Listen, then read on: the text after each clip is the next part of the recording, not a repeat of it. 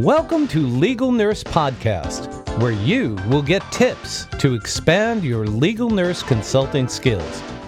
Every week, you'll hear from experts from within and outside of legal nurse consulting.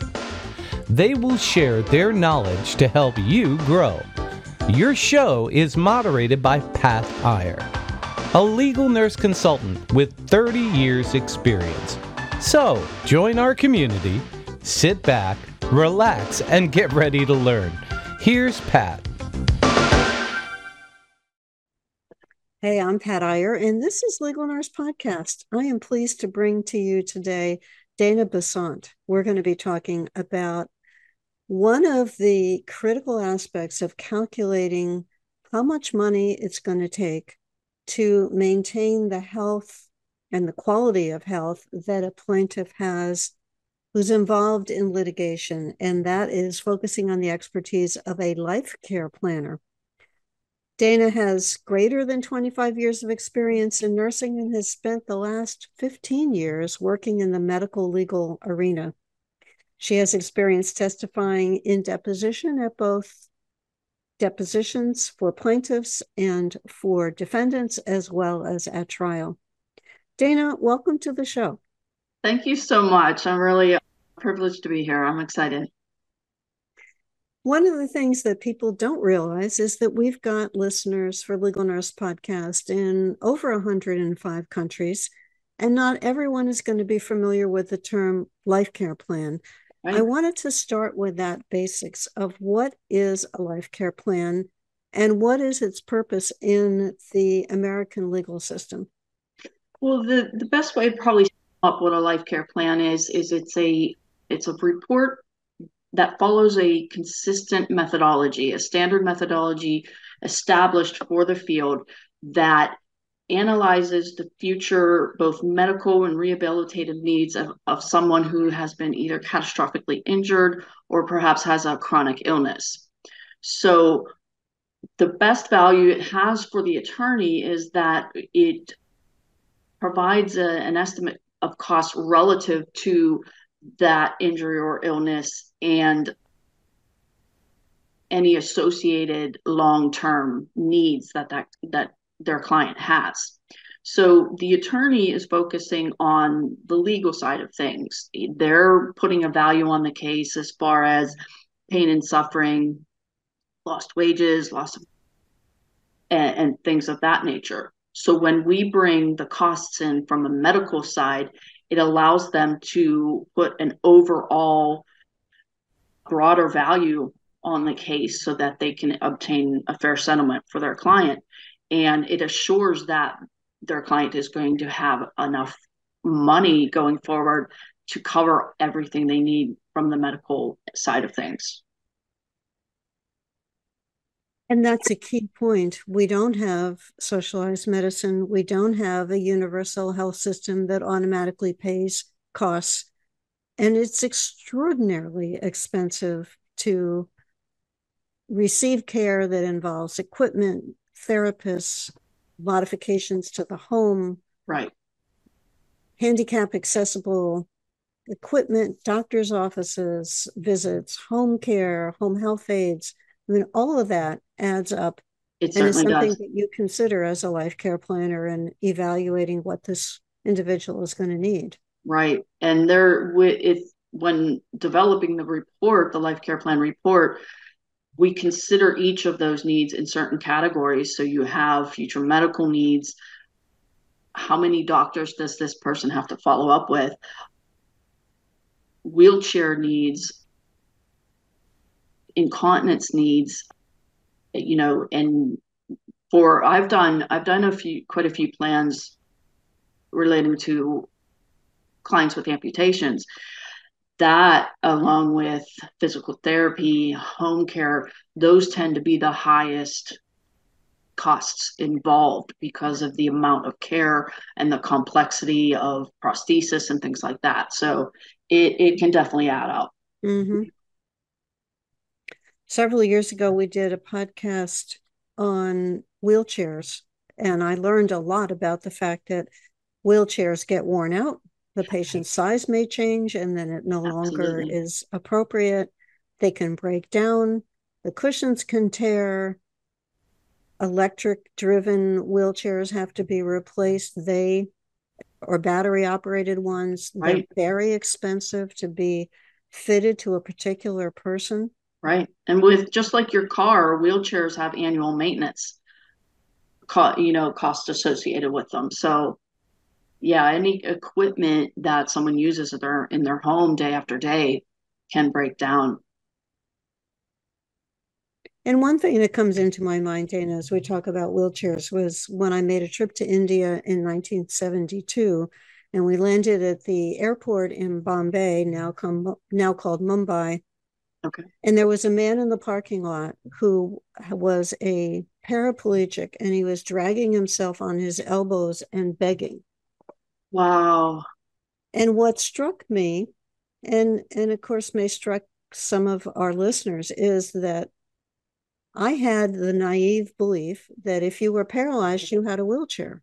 Okay. I didn't even realize, even though I was a 22 year old nurse at that point, that you could drag yourself along on your elbows with his legs rubbing against the pavement as he was Mm. trying to get our attention. Having a wheelchair is a privilege. Absolutely. Absolutely. It's often their only means of mobility. Yes.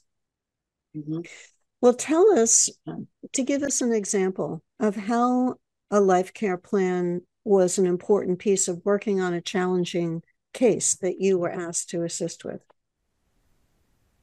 One of the most challenging cases that I can think of was my very first pediatric life care plan. I wor I collaborated with another life care plan on, and we were on the defense end. So we were hired to rebut the, the, the plaintiff's plan. So this our, our client was a six-year-old boy with cerebral palsy. And this poor boy probably had like every comorbidity and, and sequela of cerebral palsy that you could possibly have. It was such a heartbreaking case. He had hypoxic brain injury, hypertonia. He had a Mickey button, which often gave him problems. So he ended up having that replaced like maybe three or four times. He had significant developmental delays. So a, a big portion of his plan surrounded his rehabilitative needs with physical therapy, occupational therapy, speech, and all these services he was obtaining through earlier intervention services. So his life expectancy was greatly decreased due to all this. And when we were we went through the case and when we're analyzing each category of the, the plaintiff's plan, we were able to mitigate a lot of the damages and decrease numbers in many of the categories, but also address some errors that the plaintiff life care planner made that ended up increasing numbers in other categories. So ultimately, it was a case I, I think it took us probably over six months going back and forth. And just, you know, it was a very, very, very challenging case. But I and but I learned a lot. I ended up learning a lot, you know, you know for it being my first pediatric plan. Mm. But yeah, this this poor kid, very, very complex needs for him. And for our listener, including me, who has not heard of a Mickey button, it sounds like something that would be part of a McDonald's toy pack. I'm sure Right. it's not. No, no. A Mickey Or a button is a, it- it's a it's a permanent G tube goes into the usually I think it's the upper part of the duodenum for nutritional needs.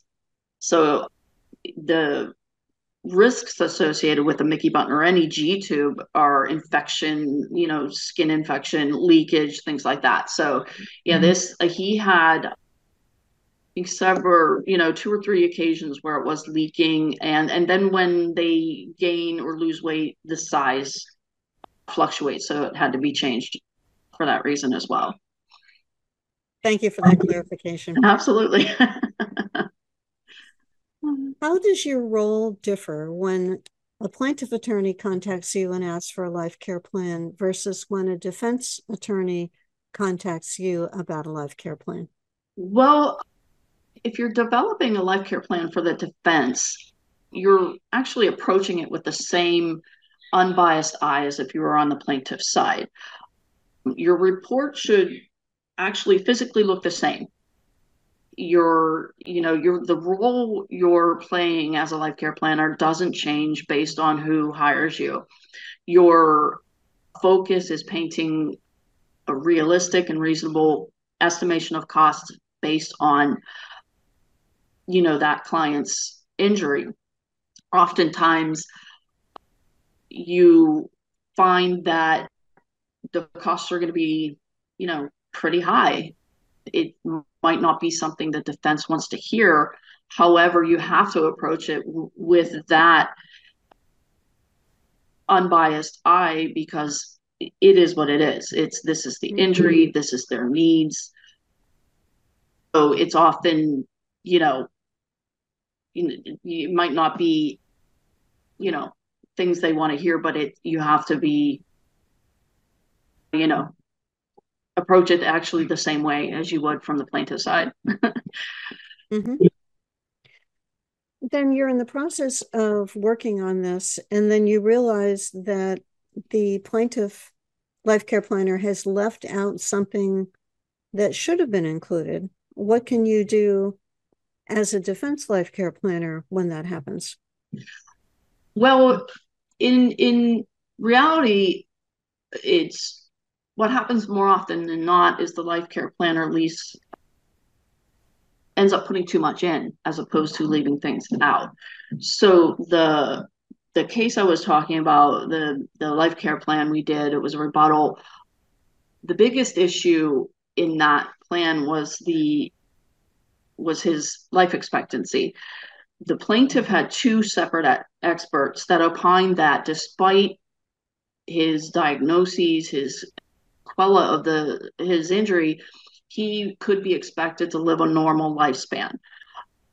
Our expert, of course, disagreed. Uh, so throughout the throughout the plan, the plaintiff's life care planner was calculating costs based on that extended life expectancy or normal life expectancy. So when we went back in, we were costing everything at the more realistic life expectancy that our expert opined on. And many of the categories were reduced by significant amounts. In other areas, there were certain things that we thought, you know, there was a PMIC, which is a standard resource that a lot of life care planners use. It helps physicians establish fees. We use that as a reference for costs.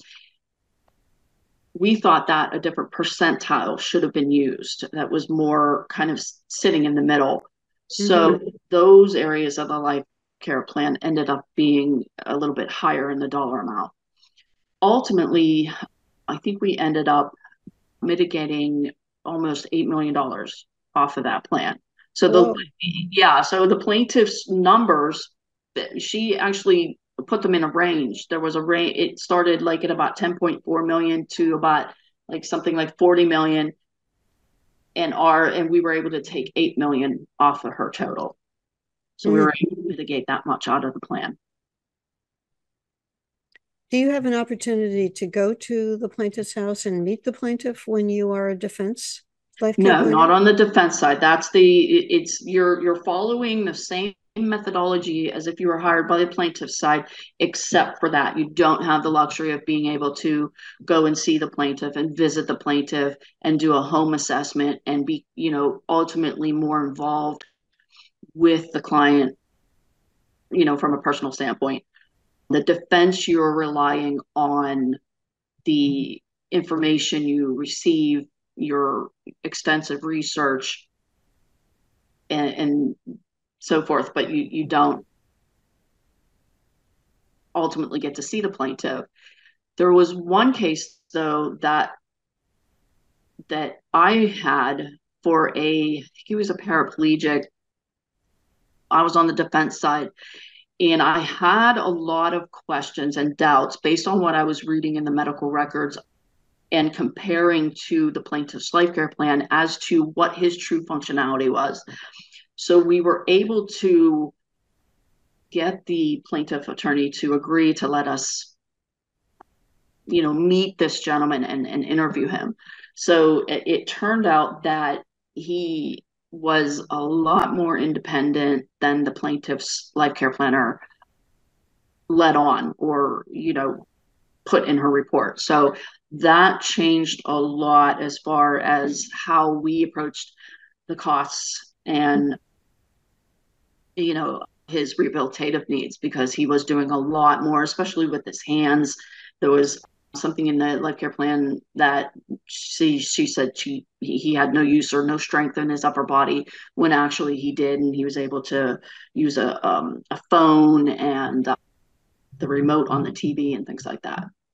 But that's the exception rather than the rule. Do you ever think when you're on the defense side that it's a limitation to not be able to see the plaintiff?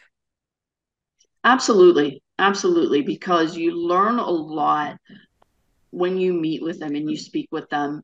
And, you know, I think when you go in there as a nurse, people tend to really open up to you a lot, I think, and trust you as a nurse or just basically as a healthcare professional so you know physical therapist occupational therapist whoever they they tend to like really trust you and open up so you end up getting a lot more information straight from the plaintiff or you know straight from the client so mm-hmm. Mm-hmm. i know that there's going to be people listening to you talk dana and asking themselves the question is this something that I would enjoy doing? Is this something that I'm qualified to do? Right. What are the skills necessary to do this? Can you tell us a little bit about this aspect of legal nurse consulting? And it is a testifying role that would be important for somebody to know if they were considering taking on this role. Before we continue with the show, I'd like to share this special announcement with you.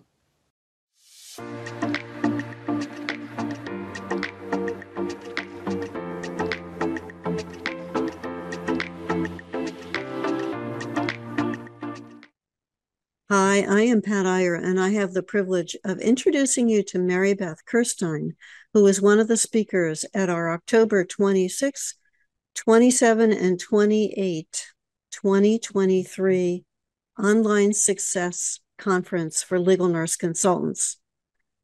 I invited Mary Beth to give a presentation that would include tips on creating powerful chronologies, certainly one of the tools that we find to be most useful in laying out a long series of facts for our clients. I'm going to ask Mary Beth to tell you a little bit about what she's going to be covering at the conference. Thank you for joining me today. I'm very excited to have uh, the opportunity to share with you the importance of medical chronologies and how they can help with medical malpractice cases and personal injury cases. Understanding how to dig for the gold and find those gems can make all the difference in these complex medical cases. Medical chronologies serve as a concise summary or overview of the patient's medical history, and it's essential for establishing the timeline and understanding what events they had, their medical history, in their healthcare journey. By creating an accurate and comprehensive chronology, you really have to pay attention to details, and there are many details that can make a difference in your organizational skills. During this session, we're going to cover three key objectives. The first objective is how to identify the key steps to create an effective chronology. And we're going to explore the critical steps involved in crafting a comprehensive uh, chronology and how to gather the relevant information that you need and to make sure you have it. The second objective we're going to take a look at is how to discuss the significant information to capture from the medical records and what you need to include and not include in your chronology. I will guide you through the process of identifying and capturing the significant information and um, that's crucial for your uh, comprehensive chronology. We'll discuss details to look for and how to prioritize them. The third objective is how to analyze that information. You get your whole stack of medical records or all your files on your computer, and how do you find that information and what needs to be captured? And how can you determine the um, understanding the impact of the traumatic event on your patient's health requires careful analysis. I will share your techniques and insights to help you objectively evaluate the medical records and look at the patient's overall well being. By looking at these critical details in the medical records, we can provide invaluable analysis as legal nurse consultants that will help attorneys with these complex cases. By our ability to uncover the gems, the hidden gems in the chronology, we can make a profound difference in the patients and relevant stakeholders. I've been a clinical nurse for over 37 years, both as a staff nurse, a critical care education coordinator, and a mm-hmm. nurse manager with my experience and my expertise, my certifications, I'm used to reviewing thousands of medical records and helping attorneys find those critical details and gems in the medical records. I'd love to share those tips with you. Thank you so much, Mary Beth. This is going to be a fantastic session at our conference coming up October 26th, 27th, and 28th, 2023. There's a link right below this video lnc.tips forward slash October 2023 virtual. That's the link to go to in order to secure your ticket so that you can be there, ask questions of Mary Beth, and soak up her experience as a person who has written many, many, many chronologies and can share with you the tips for making them shine to be as powerful as possible for your client. Be sure to come to the conference and be able to get firsthand the information from Mary Beth.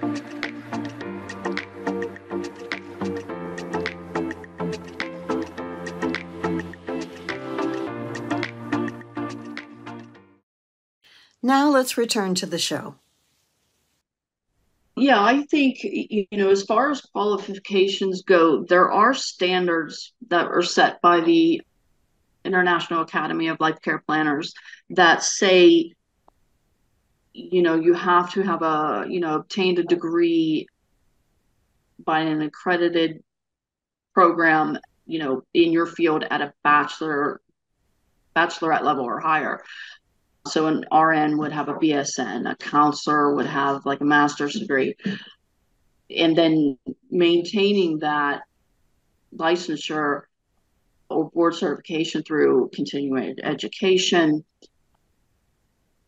you know, completing those credits as required. And then, of course, completing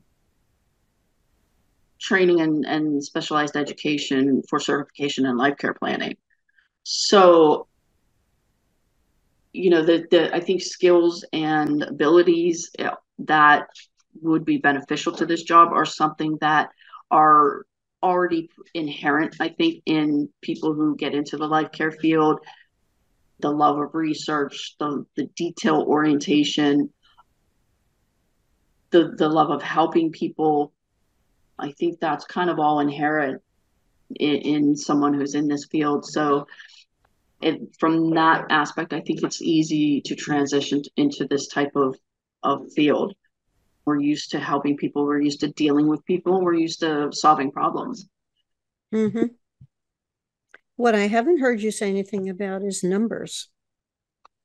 Numbers? numbers. Do you have to like numbers? Oh well, yeah, yeah, yeah, and yeah. That's and it, and it's funny because that's definitely not one of my strong points. but yeah, that's definitely you have to work with numbers, spreadsheets, all all that good stuff. Absolutely. Absolutely.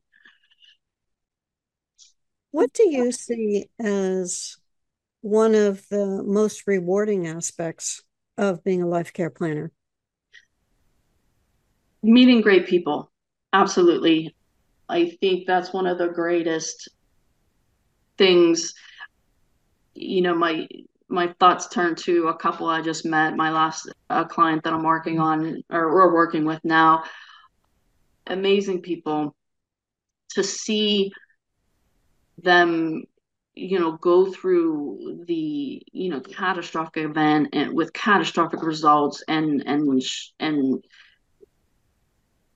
you know do day-to-day things and and and you know live despite everything is is inspiring. And yeah and i've met some of the nicest people you'll ever meet. So i think that's probably the you know my favorite part. You know and what is from your perspective one of the most challenging aspects of being a life care planner? One of those challenging aspects, I think, is actually getting up on the stand and testifying. The courtroom can be very intimidating, the experience can be very overwhelming. One case I had, and I was actually mentioned in a in a article, the defense side had six attorneys to my one plaintiff and they were debating on whether or not I was qualified to testify. So I was sitting there on the stand, the jury's to my right, and they're all I'm I'm just kind of sitting here waiting to see what's going on. And you know, they're all talking and and ultimately at first they didn't allow me to testify. So but you know, just being up there in, in general and, and speaking and, and providing information and it's it's just a I'd say a you know like I said a very over, overwhelming experience, but it's a challenge. I think I, I I like to accept and and I think that it's an interesting part of the job as mm-hmm. well. Mm-hmm. Have you had to go to trial very often? Actually, no. I've only had I've only been involved in depositions and in court testifying a handful of times.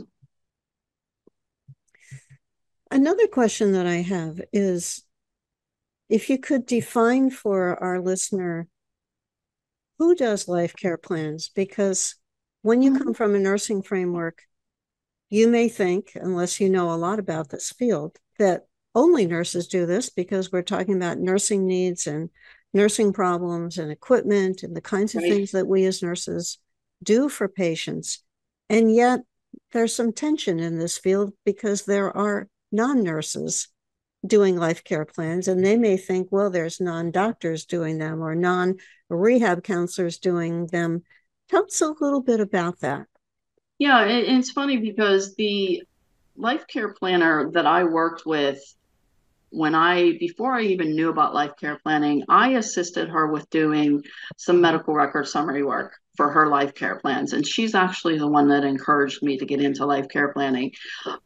Her background was was solely rehab. She was not a registered nurse. She was a rehab counselor. She had a master's in education in, in rehab and and the type of and more of a an academic background so uh, I think it was it was great for me to be able to work with her to provide her with that nursing background that I had, plus you know learning a lot from her in return.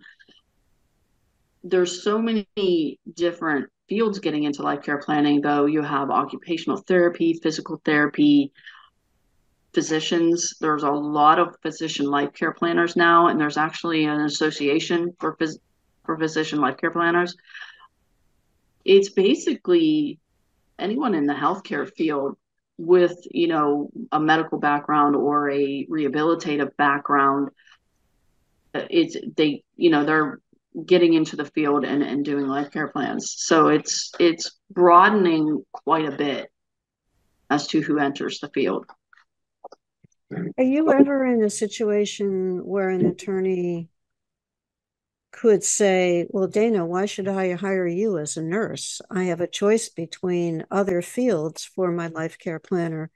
And you're on the spot ready to answer, Well, why do you need a nurse as opposed yeah.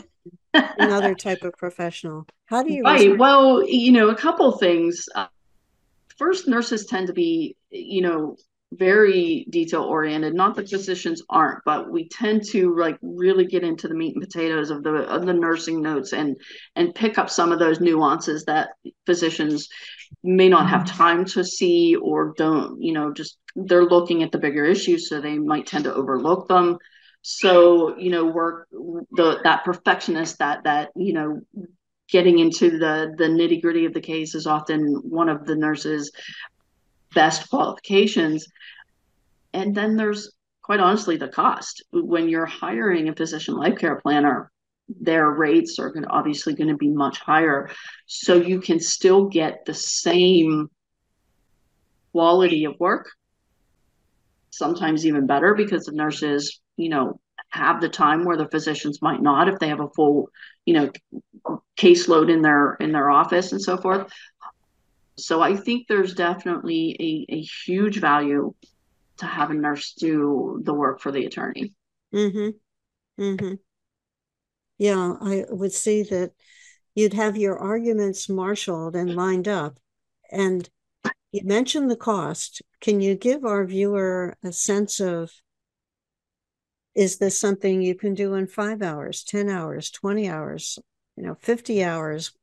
And I know that it will vary depending upon the size of the case. But give us a little sense of how much time it takes to go through and complete the responsibilities of creating a life care plan.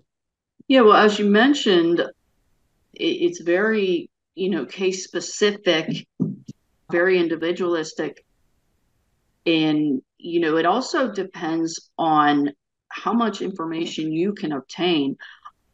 The more you can obtain from the attorney, the better. It, it, the I always ask for invoices, billing, things like that, because it, ultimately that helps save research time.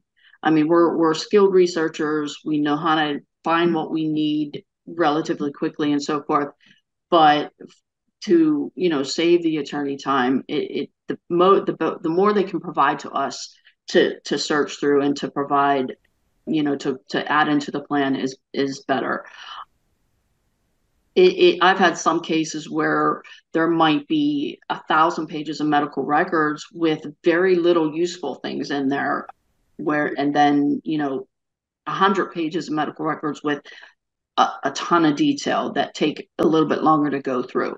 So it, it really ranges quite a bit and it's really hard. I know a lot of attorneys call and say, "Can you kind of give me an estimate how much you know you think you you know how long you think it'll take to do this case?" And it's really difficult. I try to give them as best estimate as possible, but it there's so many factors that come into play, especially if you're on the plaintiff side and you have to arrange a home visit with the client. You have to, you know, you know, research everything. So the the case I can refer back to the case that I discussed.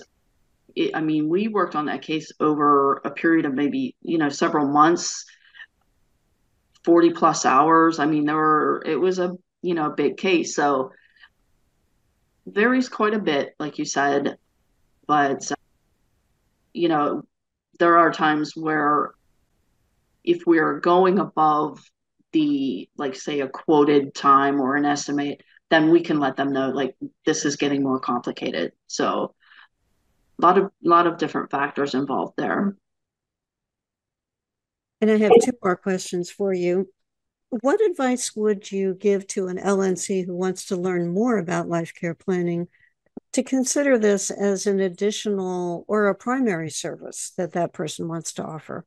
There's one thing that I want to say for like legal nurse consultants consultants excuse me getting into the field is it, there's an important distinction that they would have to make because when you do life or legal nurse consulting work your focus is causation. Everything's a you know surrounding causation. With life care planning causation is almost irrelevant. You know, you know mm-hmm. you're a damages expert. You're focused on, on the damages only. So you kind of have to put a different hat on as they say. So legal nurse consultants are very good at research already. Life care planners need to be skilled researchers. So that's where I'd say to begin. Just research life care planning in general, kind of get a feel for what this field involves. I think it's ever changing and ever growing. But, you know, that's the first place to start. There's a ton of information on the internet. There's, you know, people that you can connect with on various places like LinkedIn. You can also mentor a life care plan, like I have the privilege of being able to do. Mm-hmm. Learn a lot. That I think is a great scenario if you have that opportunity to, so that you can learn more and more about it, and then decide, yes, this is something I want to do. So, yeah, I'd say just, you know, research as much as you can you know immerse yourself in the field. There's uh, organization that i'm involved with the international association of rehab professionals.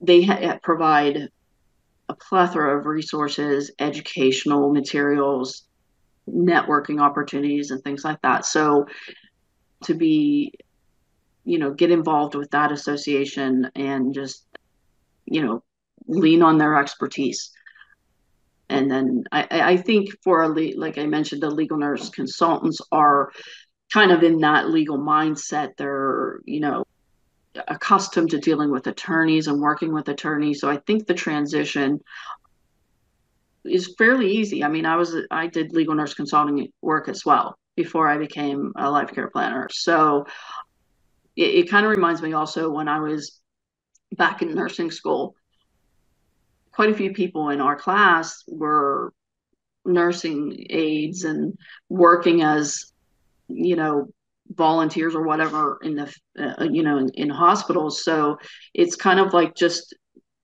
surrounding yourself in, that atmosphere and, and, kind of absorbing some things before you even you know make a consideration is is very valuable Dana, I know that we have stirred up some thoughts in some of our listeners. How can our listeners find out more about you and the services that you offer? Well, they can take a look at my website. It's www.camdanconsulting.net. My email, dbissontz, gmail.com. That's D B I S S O N T Z at gmail.com. And my phone number is on my website as well please feel free to reach out, shoot me an email, connect with me on LinkedIn. I'm always willing to, you know, talk with people and, you know, give advice or or help out in any way I can. And would you give us your website again? Absolutely. It's www.camdanconsulting.net. That's C A M D A N. All right. Thank you. A little, little differently. That's what I was looking for to make sure that we had the spelling. Right. Perfect. well, thank you so much, Dana, for sharing your experiences. You've opened up a little window into this field.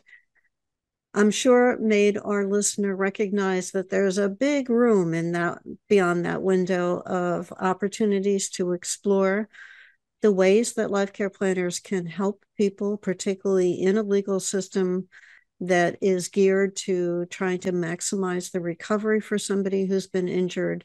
Absolutely. And facing a lifetime of costs, often without any insurance coverage.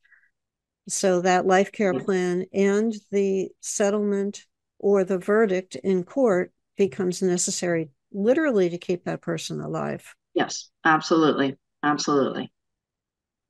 Well, thank you for being my guest, Dana, and thank you to you who's been spending your time listening to Dana either on Apple Podcasts or Spotify or going to our YouTube channel for Legal Nurse Business, where you can see the video version of this podcast. Yeah, um, thank so- you everyone for listening. And Pat, thank you so much for inviting me. It really means a lot to me. Thank you. You're welcome. And I put out this request periodically share with us a picture of where you're listening to Legal Nurse Podcast. I have gotten a couple so far. I would love to get more. Where are you? Are you in your car? Are you taking a walk? Are you doing a workout at a gym, where are you listening? Take a shot. Email it to me at patiyer at legalnursebusiness.com, P A T I Y E R at legalnursebusiness.com. And we'll post your picture. Come back next week for a new show, new topic, new guest, and keep on doing your legal nurse consulting, mm-hmm. helping attorneys, and making a difference. Coming up next, you're going to have an opportunity to go into the walls of the nursing home with Tina Baxter and look at an issue that affects the care and safety of nursing home residents, and that is the risk of falls. What happens when a fall occurs? Tina and I have just finished recording a podcast on this topic, and I'll turn it to you, Tina, and say, what are some of the major topics that we covered in your podcast? Uh, well, it's sort of like the anatomy of a fall. You know, what happens when a person falls and what type of injuries um, that can occur from the fall. Uh, what type of mechanical lifts um, that are used to help prevent falls and to safely transfer residents, and uh, how they are used today and also the role of the CNA and the nurse in reporting falls, documenting falls, and understanding what their legal liability will be um, if uh, these falls are not reported. If you are an LNC who is involved in looking at falls in the elderly, this is a show that you be that you will want to watch and take notes on and get a deeper understanding about what happens in a nursing home when a resident falls and who's responsible for making those assessments, informing the family, contacting the physician, arranging for an x ray or transport, and documenting appropriately what occurred. Tina Baxter and Falls in Nursing Homes are coming up next.